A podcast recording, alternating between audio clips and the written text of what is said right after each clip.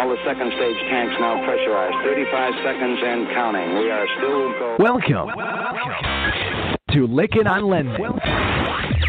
Are we beginning to see the formation of a fundamental shift in the American dream of home ownership? A weekly mortgage market update. 20 seconds and counting. Providing up to the minute information of Chinese investors in the real estate market, and they're really starting to have an impact, but it's only on interest rates, loan programs, and hot industry news relating to the mortgage industry. T minus 15 seconds. Guidance is internal. If you look at it on a dollar value, it's significant. If you look at it on a unit basis, it's inconsequential to the overall big market. To participate in today's program, our guest call in line is 646 716 4972. Here's the deal how much of the market, real estate market, is comprised of this type of property? 12, 11, 10, 9. Ignition sequence start. And now, here is your host of Lykken on Lending, Three, two. David Lykken. So good to have you with us, everybody. So tell me what you think of that new intro.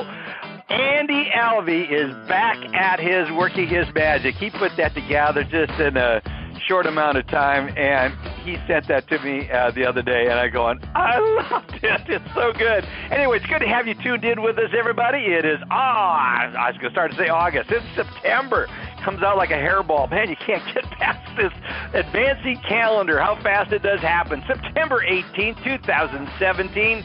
This podcast is created by mortgage professionals and it is for mortgage professionals. And we are grateful to have you as our listener. So good to have you here, everybody. There's so much going on in the marketplace, and we are excited to have you here and allowing us to help you keep on top of all that's going on. There is a lot going on, and it's exciting. So, folks, we're going to be having on to Hot Topic segment today Scott Augenbaum, who is from the FBI, who's soon to retire from the FBI. I heard Scott, in fact, Joe and I both heard Scott speak at the recent summer conference for TMC. And TMC of course, the Mortgage Collaborative, a sponsor of the radio program. And we were riveted by what his comments were and how fortuitous it was that he speak there because it was right after that, or shortly thereafter, that the Equifax breach. I think I've got the timing on that. We'll find out. Scott will correct it. But it was about that time the Equifax breach happen that has caused for so much uh, exposure of critical information. Now, you're going to hear Scott, he'll say that was actually a backdoor through some equipment, through some technology, but the amount of phishing schemes that are opening the door for you and your company to be exposed is extraordinary. So, we're going to be talking about that in the Hot Topic segment. Scott Augenbaum is going to be with us. He lives in the Nashville area, but he grew up in Brooklyn. So you, we're going to get it straight, and there's going to be no sugarcoating around it. That's only someone from Brooklyn could do. Anyway, we're excited to have you with us. We're excited to have our sponsors, Arch MI, the creator of the new innovative RateStar program, Motivity Solutions, real-time reporting and dashboard scorecards, as well as Velma, the efficient mortgage marketing and email platform, Simplifile, the real time electronic communications exchange, and the Mortgage Collaborative Power the Network, and of course, Finastra, who is with us, has been with us for a long time, as is ArchMI. They're the third largest fintech company in the world with 10,000 employees in 42 countries, 9,000 companies being served worldwide. And of course, we have here with us today Alice, Andy, Joe, and Sam for their contributions. We thank them for their contributions to the program. So let's see here. Lots of stuff coming up, but uh, we're you know we're close to the MBA. We work closely with the MBA, and we're always pleased. And I've been talking to them about creating a mortgage minute. So I got Rob Van Raaphorst to create a mortgage minute. So about the conferences. So here's Rob with his quick minute. Hi, I'm Rob Van Raaphorst. Welcome to the Mortgage Minute and the latest news from the Mortgage Bankers Association. This week, MBA released a white paper, CFPB 2.0, Advancing Consumer Protection. It discusses how the CFPB can clarify regulations to benefit both mortgage lenders and consumers. MBA Research also released three surveys. MBA's weekly application survey, which showed that mortgage apps increased 9.9%, MBA's monthly mortgage credit availability index, which showed that mortgage credit availability increased slightly in August, and MBA's builder application survey data for August, which showed mortgage apps for new home purchases increased 6.8% compared to August 2016. MBA is also looking forward to hosting two upcoming conferences, our Risk Management Q&A Fraud Prevention Forum, September 24th through the 26th in Miami, and our annual convention and expo, October 22nd through the 25th in Denver, Colorado. Thanks, and we'll talk to you next week. Thank you, Rob. Appreciate that update. It's good. Also, coming up is I will be speaking at the ABA annual conference with Finastra, October 15th through the 21st, just before the annual as well as November 1st to the 3rd with the Risk and Compliance Summit in San Francisco. I'll be speaking there. My talk is about developing a compliant social media strategy. Very important as we see more and more companies turning to social media for marketing. Then also November 15th and 16th, I'll be the keynote speaker at MGIC's Focus 2017 in Nashville. There you go. Got that all lined up, and it's so excited to have everybody here with us. Of course, you can go over to our website, We'll be updating the conference schedule, my speaking schedule, and you can head over to Sam Garcia's Mortgage Daily website. He's got every conference known to man on that thing. Man, it's just a huge list. I don't know how he stays up on it. But it's good to have you with us, everybody. So excited for what we've got coming up. Les Parker of Loan Logics gives us a macro view of the market. So we're going to start with that and then get over to Joe Farr. So, Les Parker, what you got for us, friend? Great to be on your show, Dave. Loan Logic sponsors Market Logics Live. Don't tell us growth's not worth trying for. Gov can't tell us it's not worth dealing for. They know it's true. Everything they do, they do with no clue.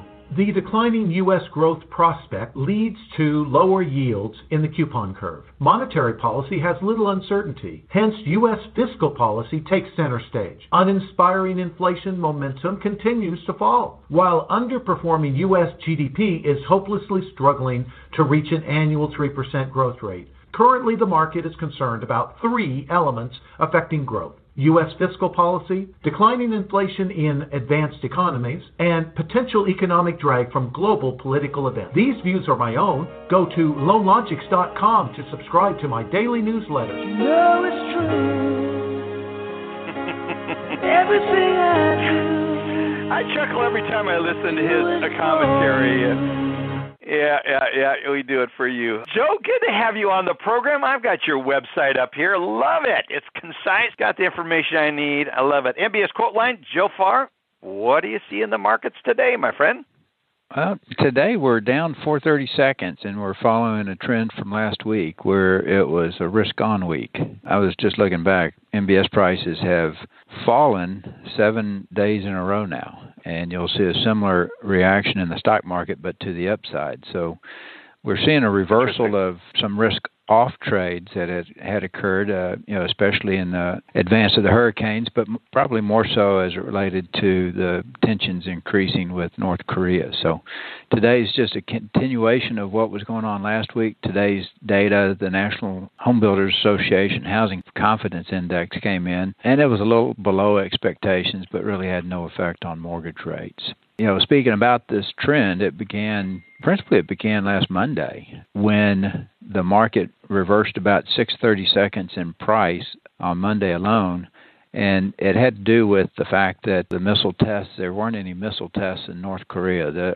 that last weekend was North Korea's celebration of the 69th anniversary of the formation of their government. There was concern in the marketplace that they would commemorate that with a show of force or show of power, and and they didn't do anything like that. And so when the markets opened up on Monday, we saw a reversal of a flight to safety that had preceded that. And then also there was a uh, the Hurricane Irma uh, although it was devastating, as we all know, was not quite as bad as expected, and so the market reacted favorably to that. Surprisingly, going back to North Korea, the missile test that they thought was going to happen on the weekend happened on Friday, and, and even though it happened, there was not the previous reaction to it. Surprisingly, the markets kind of ignored yeah. the fact that there was a missile launch on Friday. So it's you know it's hard to know how much to uh, you know, are we immune already to you know a missile test by North Korea? I would hope not, but sure seems that way. The risk on trade last week happened in spite of very bond friendly economic data. When you look back at all the events that were announced last week, starting with inflation, both CPI and PPI came in at or below expectations. Retail sales came in lower than expected by a lot, but most of that was due to auto. So even when you when you take out the ex auto, or when you look at ex auto, it fell a little bit, and the hurricanes are blamed on some of that. We'll see a much bigger effect in the August numbers that come out, but the ex auto uh, was still below expectations. Industrial production came in below expectations, and it was definitely due to uh, Hurricane Harvey and its impact uh, on the Gulf Coast region.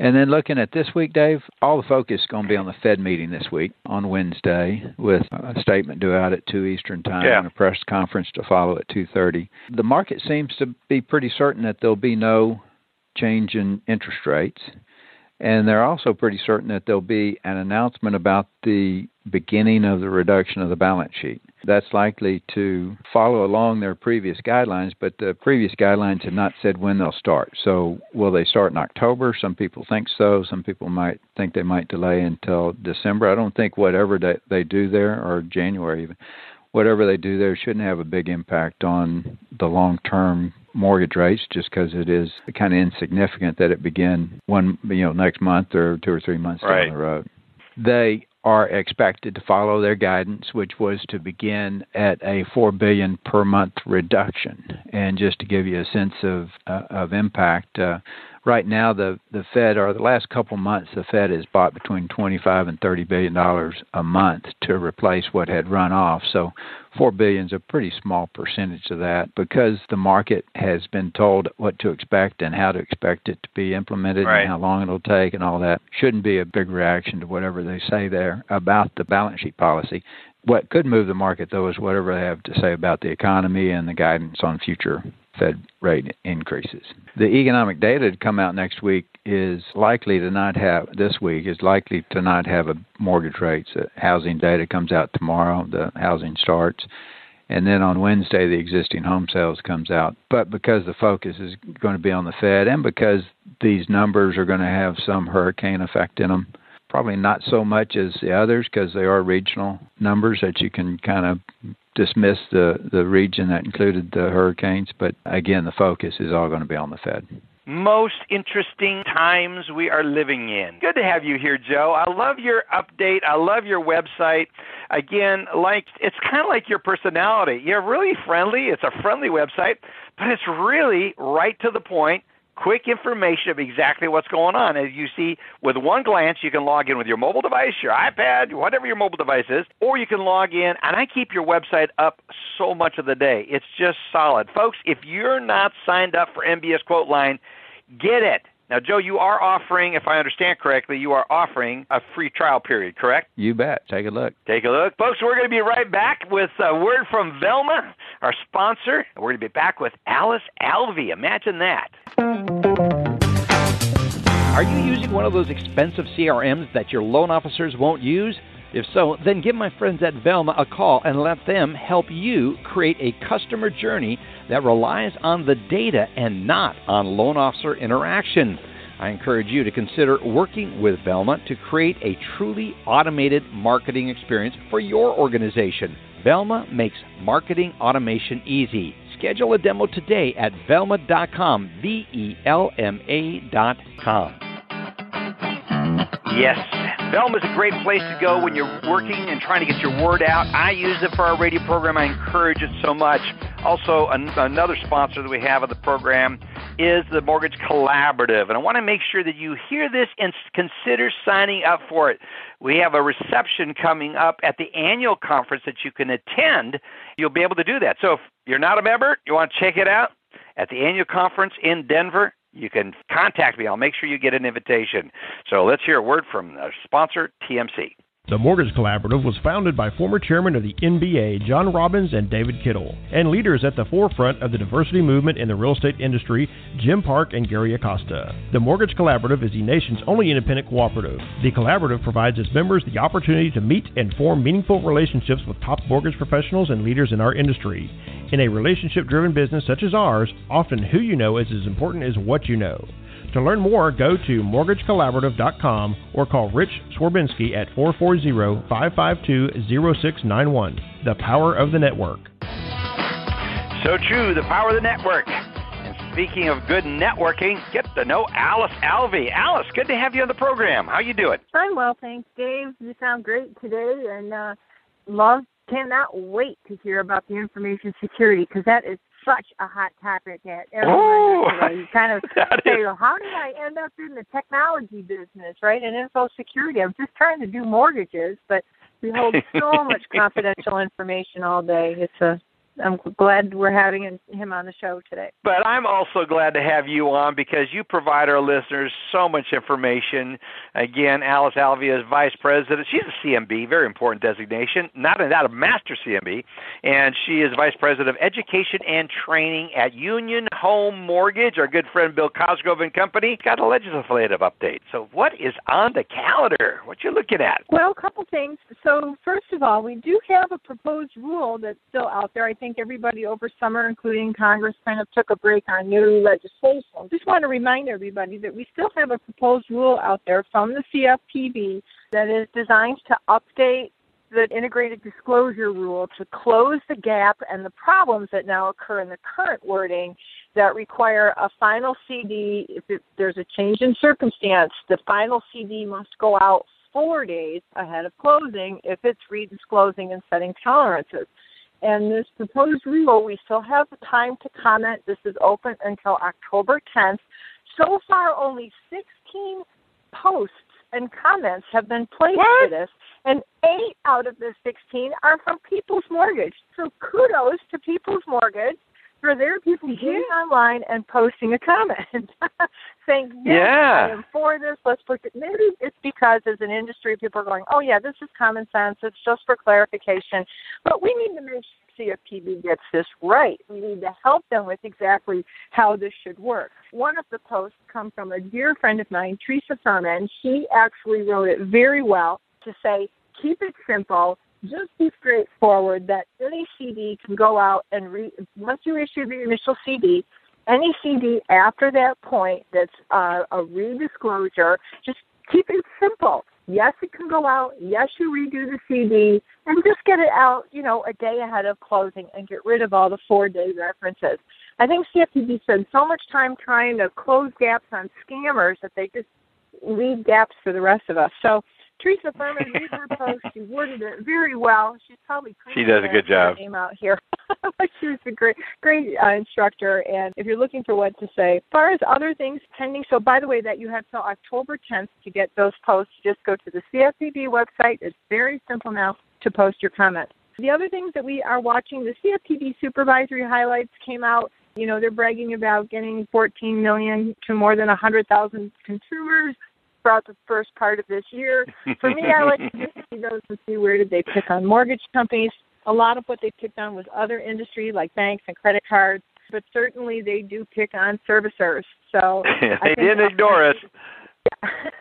as all of your businesses need to be very aware as you implement your hurricane procedures, making sure you're following things correctly, you're doing things in the best interest of the borrower, and you're documenting what's going on. There is a lot of misconception out there. Customers don't understand what forbearance means. They think it means forgiven, um, and that's not the case. So uh, there's a lot of information. funny. That's uh, funny. So make sure you're, you pack all of your right. it doesn't mean we're forgiving forgiving you your payments or that you could uh, forget about making them ever. So make sure that you have phrasing from your even the subservicer stuff that's gone out. I kind of cringe because I think it's non-consumer friendly. It lacks clarity. So I think everybody needs to take a real hard look and customize the messages going to your consumers so that they're clear, especially as CFPB continues to focus in on servicing. So those are my big talking points for now. No new big legislation, no movement on transitional licensing yet. We will continue to watch that for you. Keep it posted. Yes, good. I'm chuckling out because one one of our listeners just texted me and says, "Now I understand what my wife has been giving me. She's been giving me forbearance, and I mistook it for forgiveness." I burst out laughing when I'm reading this. That is hilarious. We've got some great listeners. We appreciate it. If you want to text me your comments, five, go ahead. Five one two six three two twenty nine hundred. That's hilarious. now I know what my wife's giving me. I thought it was. oh gosh, that's hilarious. Anyway, Alice, so good. Now, if you want to get a lot of Alice's comments, some people say I got to go back and down the whole program or listen to it all the way through and fast forward I get Alice's. Well, that's the way it was today. We have now launched our new website. So Alice has her own page, as does Joe, as does Andy, as does Sam, as do all the contributors, and does as is our hot topic segment. You can go to our website, lykkenonlending.com, and you can go to Alice, click on Alice's picture, and it'll take you to her page you can see every single segment she's done. We break it out and put it in there. So if you want a quick download of all of Alice's comments or Andy's or Joe's, that's where you go. Good job, Alice. Appreciate you so much for the update. I'm still chuckling over that. Over that. That I'm is hysterical. That line. That's a great one. I got it. Let me be perfectly clear, honey. You are not forgiven, but I'm giving you for forbearance. Okay, folks, we're going to be right back after an ad break with David Boland. Hey, thanks a lot, David. Finastra is extremely proud to be a key sponsor of the Lykken on Lending program. Known formally as D&H, Finastra's global lending division provides end-to-end solutions and innovation to the full spectrum of lenders, including independent mortgage bankers, community banks and credit unions, and even the largest banks globally. Learn more about how you can provide an innovative digital experience for your borrowers by leveraging our multi-channel point of sale solution, which includes the new MortgageBot Mobile by visiting our website at finastra.com. So true. Give it a try. Finastra, a great tool, and then also Simplifile and their ability to communicate with consumers. Listen to this. Simplifile has technology that gives you the ability to collaborate with settlement agents via real time chat and messaging, allowing you to track changes, send, receive, and validate documents, as well as obtain status updates and deal with issues as they arise. All of this in a real time electronic communication exchange. And best of all, you have a complete audit trail of all communications. To learn more, go to simplifile.com or call our good friend Nancy Alley at 1 800 460 5657.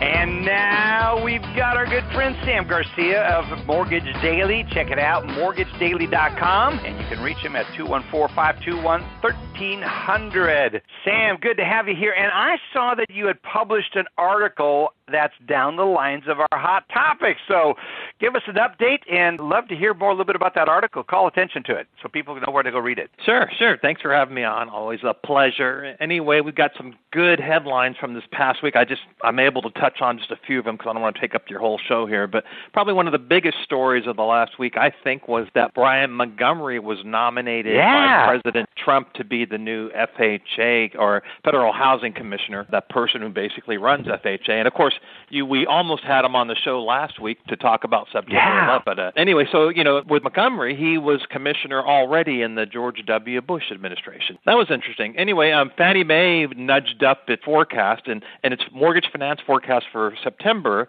Fannie says refinances uh, are going to fall from 601 billion dollars this year to 415 billion dollars in 2018. But despite that expected decline, that was more than it had predicted in August when it said that refinance production would fall from 586 billion this year to 405 billion. So a better outlook for refinances this year as we see rates yet to climb. Um, and then the Mortgage Bankers Association did pretty much the same thing. They basically raised their forecast for refinances during the second half of this year. Two sources, very respected, obviously, seeing refinances playing a bigger role in this year's uh, activity. FHFA reported that fewer than 110,000 Fannie Mae and Freddie Mac loans were refinanced during July. That turned out to be the slowest month since May 2014. HARP volume was just 2,305 units during the most recent month, and that was the lowest number recorded since HARP was, you know, has been reported way back starting in April 2009. Freddie Mac issued Bulletin 2. 017-20 last week, indicating that it had relaxed requirements for appraisals, condominiums, and jumbo mortgages. Uh, you can read our story on that for more details, or or go to Freddie and find their uh, bulletin for the, all the details. Over at Fannie Mae, it announced that it sold 2.43 billion in reperforming loans from its 246 billion dollar investment portfolio. And the buyer in that transaction was an affiliate of Goldman Sachs which has actually bought a number of portfolios from the GSEs uh, over the last couple of years. Our mortgage market index, which is an indication of upcoming originations based on open close rate lock volume, it jumped 8% last week. But since we don't use, you know, seasonal adjustments, that increase was no big deal given that the prior week was the Labor Day holiday. The index was down 14% from a year ago, which is, you know, more of a better indicator year over year. And then what was one interesting metric we got from the report was ARM share jumped to 14.6%. That's the most it's been since January of last year. So as rates are starting to edge up, of course, people shift over to ARMs to grab what they can as far as low rates go. The Department of Justice filed a lawsuit against a former subprime trader at Deutsche Bank who allegedly deceived investors on more than a billion dollars in residential mortgage wow. securities. Yeah, um, which was that's that was interesting. in time. You would think that all that's behind us, but I guess there's still Guess so. activity going on out there. RPM Mortgage announced last week that it hired a guy named Ben Anderson. Anderson is a loan originator who reportedly closed 242 million last year while he worked at Guaranteed Rate, and since 2010, he's reportedly originated 1.4 billion dollars.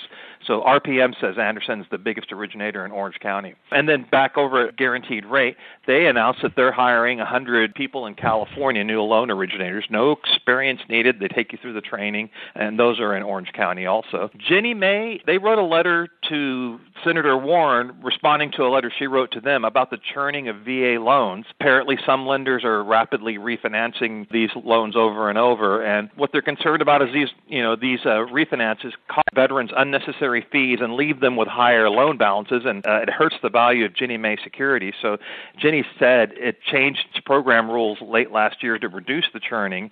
And while some lenders, many lenders, stopped the churning, Ginnie said some lenders have actively worked to evade those new rules by changing their tactics to continue questionable lending practices. So, in its letter to Warren, Ginnie noted that it has formed a lender abuse task force with uh, VA to continue and intensify its work on the issue. So, that was kind of a uh, interesting story there, and we'll see where they go with that. And then, yeah, you talked about a story that we had covered recently. Actually, it was a one we covered a couple of years ago, but it was right up the alley of what he's going to talk about. Did you want me to talk about it now? Yeah, go ahead, kick it in right now, and then looking at the clock, but don't go get it introduced now so that he can be chewing on it. Well, um, you know, it's very common for mortgage companies to call borrowers about issues related to their lo- home loans, and usually the company will, you know, first ask the the borrower for personal information to confirm they have the right borrower. That might include their birth date, their home address, or some portion of a social security number. What they say that's for, of course, is make sure they don't give anybody else the information that's private. And often the company's name will show up on the caller ID. Sometimes it's just a toll-free number that uh, that shows up, but despite the comfort of seeing the firm's name show up on the caller ID, it is possible that the caller could be spoofing the borrower. Uh, they utilize this software that manipulates the caller ID function. This was the case actually with Karen Elaine Hanover. She was arrested in 2011, according to the Department of Justice, for allegedly spoofing tech, using spoofing technology to impersonate FBI agents with, you know, um, borrowers and I mean with uh, various people, so she could take advantage of that. And you know, by using that technology, the same thing could happen to borrowers. I mean, how do you know that that's your lender calling in? We got to talk to Scott about that when he comes on. That's interesting. I'll leave your mic on, and you can interject some questions in there if we have time.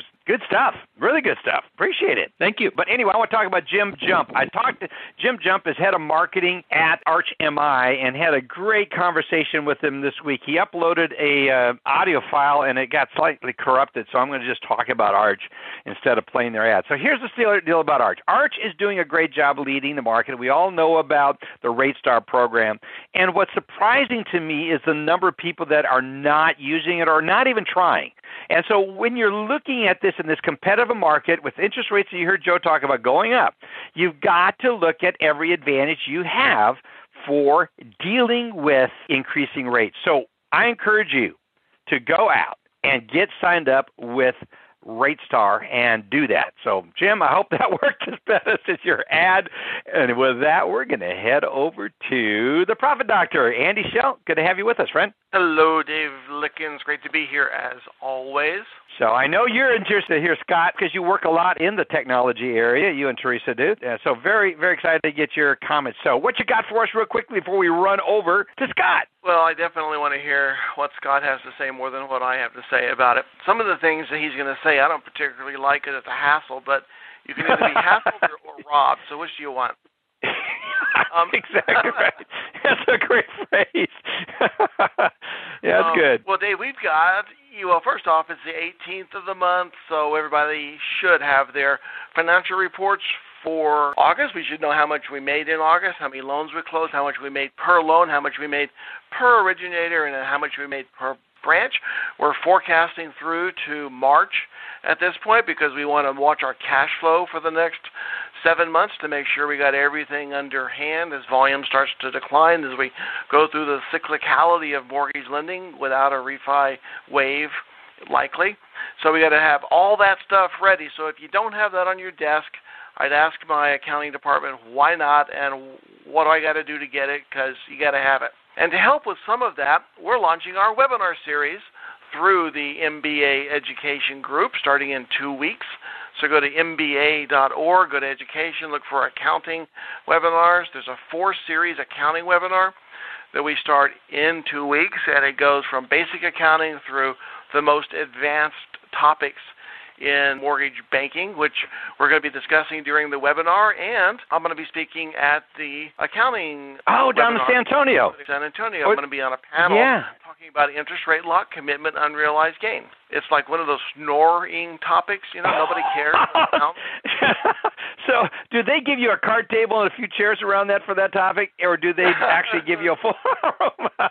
I'm teasing you because you're such a good speaker. I'm encouraging people. I bet that room will be filled up, even though it's a boring topic. well, we need a cattle prod or electrify all the seats to wake people up. No, it's, it's a good Yeah. panel. There's a panel of four CPAs. One of Yeah. them, I'm actually the only one that's also a, also a CMB. So I bring both the industry and the accounting uh, requirements. So that's why I represent the CFOs. But it'll be a great topic. It'll be a really interesting topic, and it'll be fun. Good stuff. I appreciate it. Can't wait to have you on the discussion with Scott. Thank you so much, Andy, for your contribution to the program. And again, you can click on Andy's picture on our website and pick up all of Andy's commentary. That's all stacked up in there. Folks, we're going to be right back with Scott Augenbaum of, of the FBI. I was, taking, I was harassing him earlier about he's from Jersey. He says, wait a minute, I'm from Brooklyn. That's almost an insult.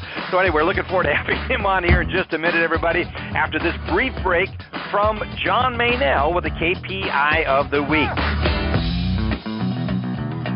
Thanks very much, Dave. Always great to be here. And this week's key performance indicator focuses on one of Alice's favorite topics, namely the underwriting process. And the KPI is submitted to initial decision. This is generally measured in hours, and you can either use this to measure an entire department's average turn time or even individual underwriters. Very effective if you're using balanced multi-metric scorecards to fine-tune the behaviors of individual staff members. This measurement can also guide an organization to areas upstream from underwriting that contribute to this initial cycle time, like processing, setup, or even sales, to help ensure that people in those areas produce complete and accurate files that make the absolute best use of the underwriter's time. So the broad scope makes this a very powerful metric and shows yet again that what gets measured gets results. And with that, Dave, I will thank you again and turn it back to you.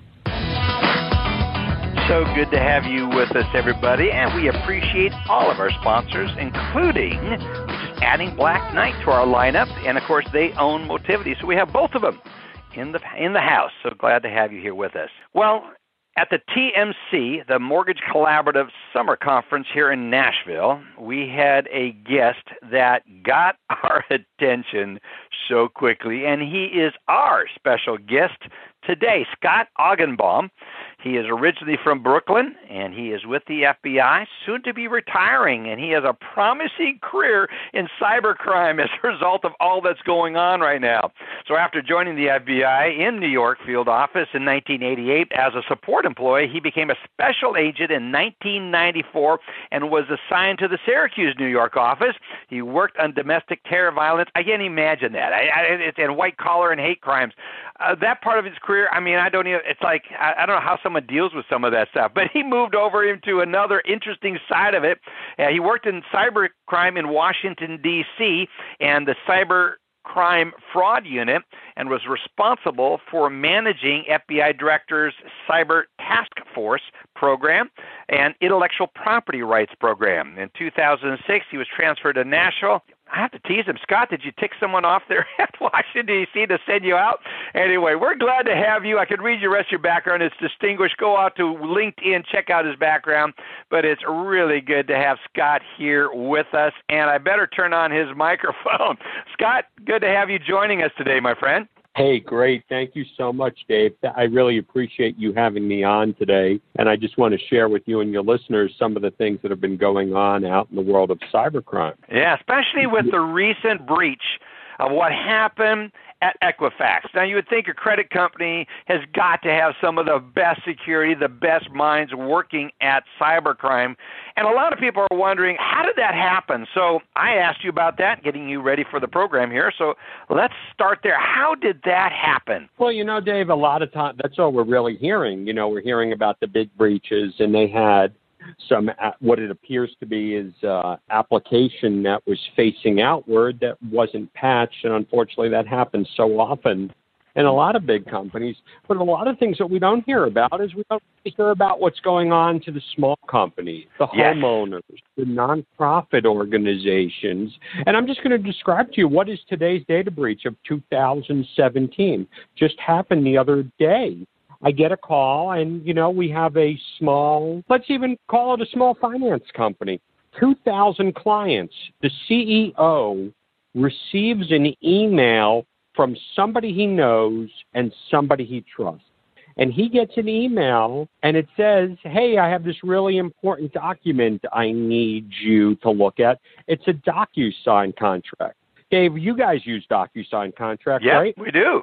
We do. Okay, so you get an email from somebody you know, somebody you trust. But a lot of times I get out, I tell people if you're getting something that you're not ask, expecting, send an email back. Ask them if they meant to do that. And he sends an email back, and the person goes, Yes, very, very important. The next thing that happens, he gets the, he opens up the PDF file, he sees the DocuSign but it's really an HTML file, which is a web based file. And it says, in order for you to read this document, you need to enter in your Microsoft Outlook credentials. do you need to do you need to enter in your credentials to open up this document? No, no, no, no. But does every organization does every mortgage company? Are we teaching our employees to do that? Are there policies that we need to do that? Is that part of the business process? So he enters in his credentials, and all of a sudden, you know, username, password, and boom, when he fills out that form, the username and password goes overseas to the bad guy who's sitting in West Africa, and now he gets access to the email. Now, a lot of people used to say, so what? He got access to the email. But when you get access to a Microsoft 365 email, what is attached to that email? That it, it, it's exactly your OneDrive, exactly right. That's one of the things most of us use Microsoft, and so once you have stuff, a lot of people stored stuff in there, and so play that scenario out the rest of the way because this is what this was an interesting case because okay. it came from so someone he knew. Yeah, but let's just stop and think about this. For you guys, and and you know, and for us in New York, you guys is a term of endearment. For you guys. You guys, yes. Does anyone here keep anything sensitive in their OneDrive? And the answer is, of course.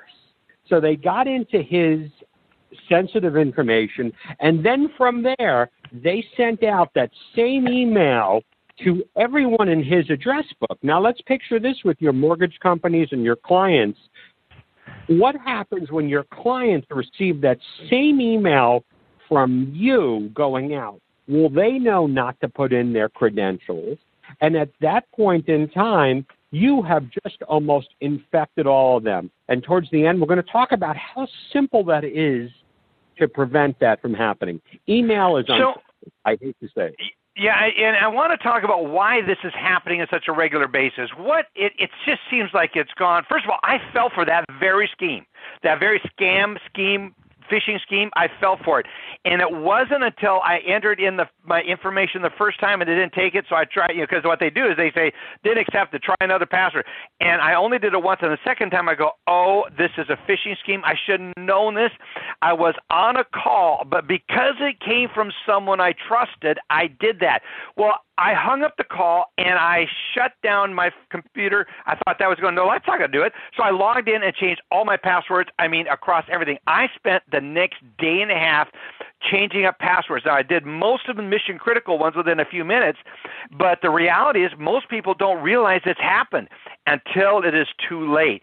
So let's go to the question is why is this happening at such accelerated rate? Well, it's just kind of like the old bank robber, Willie Sutton, when he robbed the bank and they stuck the microphone in his face and they said, Willie, why'd you rob the bank? That's where the money is.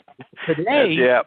this is where the money is. The money is online, and since a lot of us really we we're, we're, we do everything like that, so that is what we see, and that's called the business email compromise.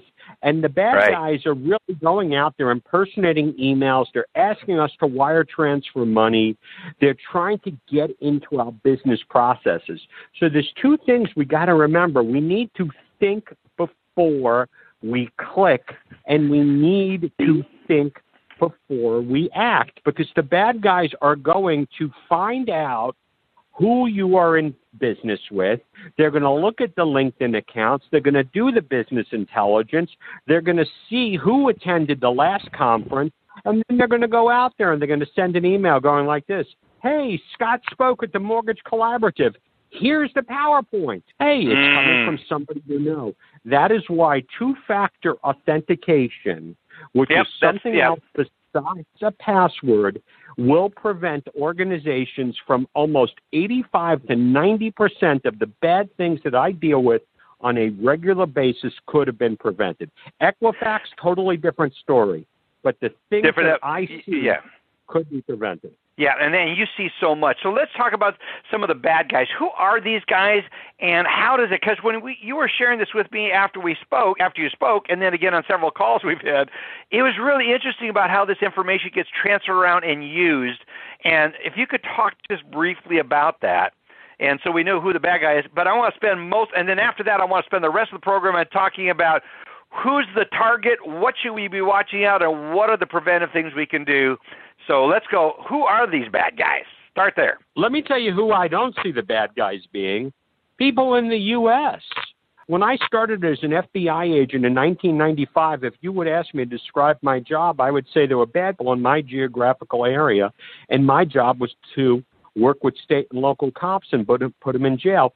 Today, through cybercrime, there are no boundaries in cyberspace. We're dealing right. with the West Africans.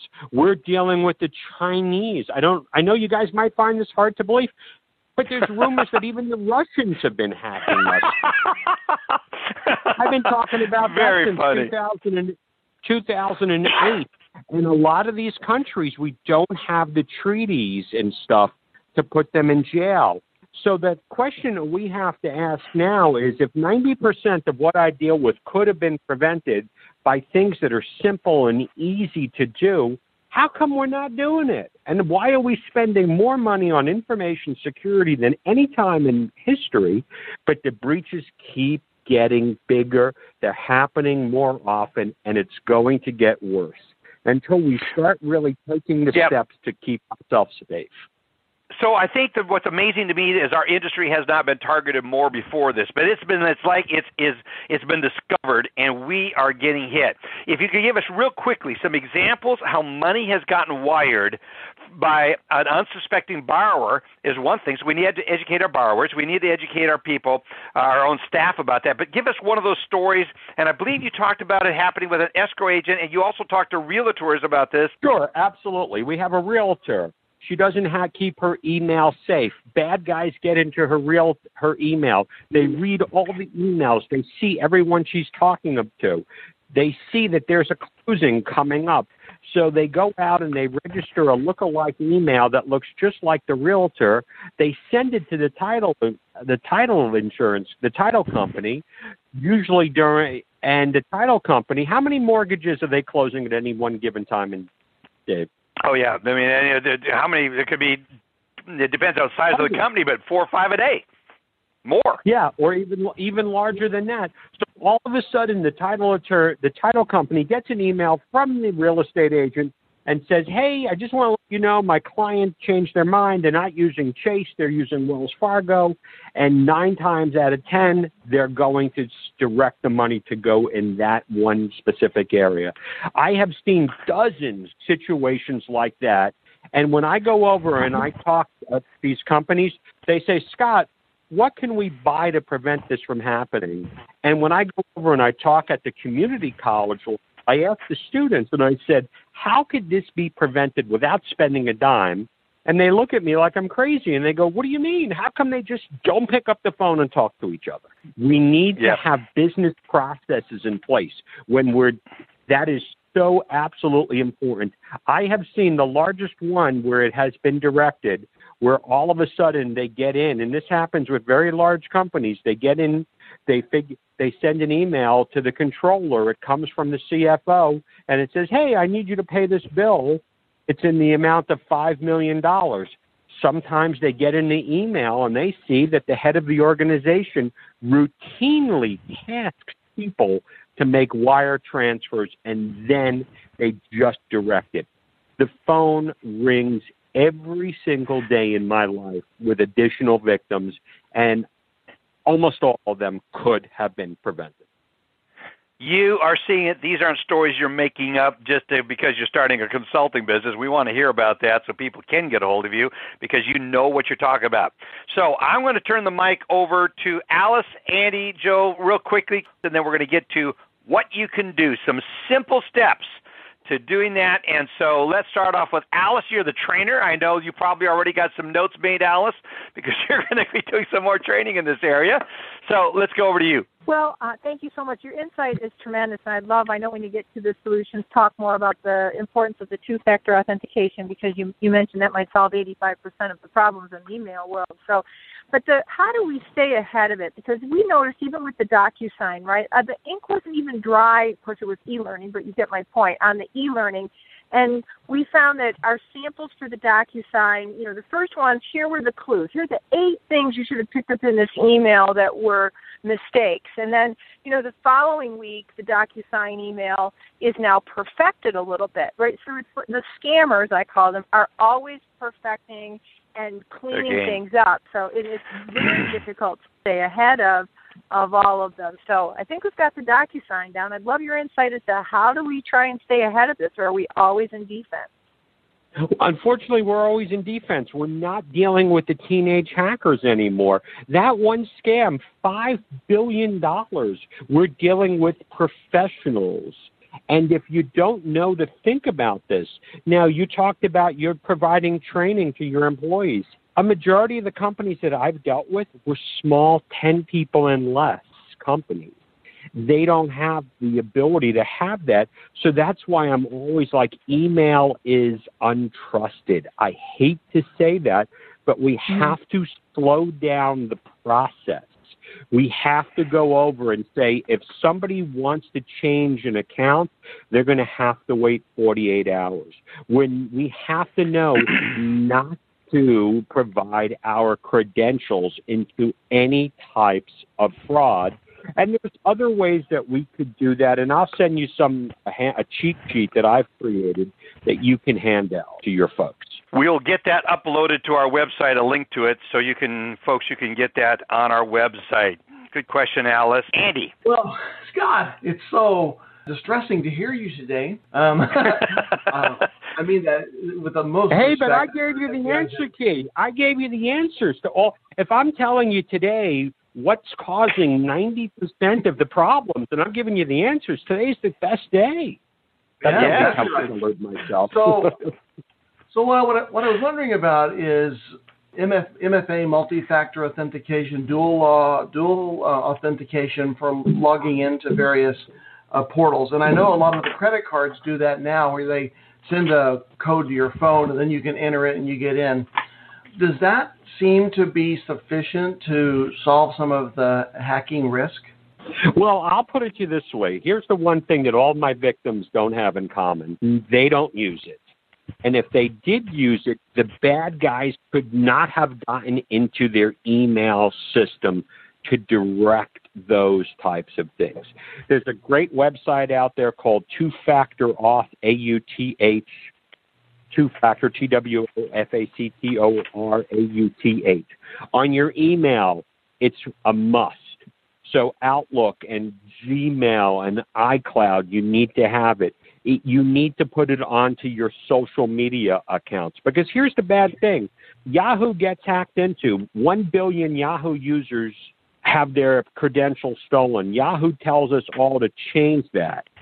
Now, what percentage of Yahoo users have an iPhone? I say that all the time. People say 50. I say let's say 10% or even 5%. 5% of a billion is 50 million users. Well, statistics say that 60 to 70 percent of the population is using the same password for multiple platforms. So the bad guy just steals one password and then logs into all the systems. So we need to have separate passwords for mission critical platforms and we need to use two factor. If you have a Dropbox uh, account and you're putting other people's information into that account, and you don't have two factor authentication, you're going to have a data breach. It's that simple. Mm. Well, that you know the the way that like big banks like Chase or USAA, they uh, when you go to log in, you, they send the text to your phone. You enter the code off your phone, and you're in. It's actually very simple. It's it's not painful at all. So um, maybe No. that's the new way Well, the only thing I'll jump in on that is I just had one of my staff. She is works with us, and she and her husband won a trip to Las Vegas. So they're in Las Vegas, and guess what happened? While she was there, her phone got stolen. And that she said I couldn't access anything. I said so it's important to have multiple devices that you can at least two devices that you Oh. could do that with. So I mean it's one of those things. Her cell phone got stolen, and she had some critical emails she was trying to get out, and she rarely goes to Las Vegas. So this person came up was really bubbly and outgoing, engaged her, and while she was looking, the bartender says, "Yeah, this other guy just swept your phone into uh, uh, off the counter and into your bag and walked off." And they were a team, and they've been doing that. They do it all the time. They reported them, but by the time they found it, it was gone. It's too late. So this tooth authentication. So you have to be careful at various levels, but that's really a good point. It's just being aware of your surroundings and having multiple devices that they can send it to. Let's run over to Joe. Good question, Joe. What you got here as you're listening to this, other than some heartburn? Yeah, really. The Google searches. What are your thoughts on that? I, I searched on one for an answer to a question that got me into someplace I'm sure I wasn't supposed to be. How reliable or how how concerned should you be as you search Good. for answers? Well, it's interesting because the bet, you know, and and I'm going to be honest. I don't think about that a lot. I mean, if we want to eliminate all risk, we move up to the Arctic and we get ourselves off the internet. That's right. And I'm not Some willing have done to do that. But you know, when you when you go to those places, sometimes you really have to be careful on where you're going and what you're doing because a lot of times the bad guys will put something up that will through search engine optimization, which a lot of companies use to market their products, the bad guys have also figured out different ways to do it. And that's why a lot of times, you know what I tell people? You want to eliminate all a majority of your risk? Get a separate computer for your banking and your financial work and your payroll and don't use that computer to surf the internet because almost everything that we deal with right now is either through an email or going to a website that has malicious code. So for the average user here, it's like get that separate thing. And I tell that so often to businesses, especially that when you're doing your payroll, because this way, have that other computer. If it gets infected, so what? But the one that you need to do your banking and finance. And so many times the companies say to me, I don't want to do it. It's too hard. And you know what my response is? Okay. I'll give you the mm-hmm. names of a couple of my friends who are doing intrusion response work. Because when the bad Yeah. guys get your stuff and you call me, the chances of me getting it back are very challenging. The chances of me putting bad guys in jail are even harder, and that depresses a lot of people. But what depresses me is 90 to 90. Every bad thing that I touch could have easily been prevented. Let's think about everything I talked about today. How much money does anyone here have to go out and spend to keep themselves safe? Not that much if you do the two factor authentication. I don't think I talked about going out and spending a dime. You have Yeah. to do the basics and the fundamentals. If you are not doing the basics and fundamentals, and let me just reiterate what they are, we need to think before we click. We need to become our own human firewall. We need to think before we act, especially when we are going out and we are spending money. We need separate passwords for our mission critical platforms. We do not want the same password for multiple platforms. We need to use the two factor authentication when it's offered. And the last thing is is we need to make sure that we have a good backup and restoration in place just in case everything fails and we get ransomware on our system which encrypts all of our information. And when people call me up every day, I go like this, as long as you have a good backup, you're going to be okay. Those five things will really save you from a majority of the things that are targeting the financial services sector. And you have this information in a sheet of paper, which we're going to, in a document that we're going to share with our listeners. So if you want to get a hold of it, get a uh, text me 512-632-2900, or you can email me at david at tms-advisors.com. And if you want to get a hold of Scott, he's soon to retire. He's going to have a very promising career in uh, cybercrime, helping people stay out of business. And I think you're going to have, a, you're going to be one busy guy, uh, Scott, with based on people not doing the basic things. So you've got a promising career, but how can people get a hold of you if they want to learn more and have you come and speak at their association or at their company or consult with them?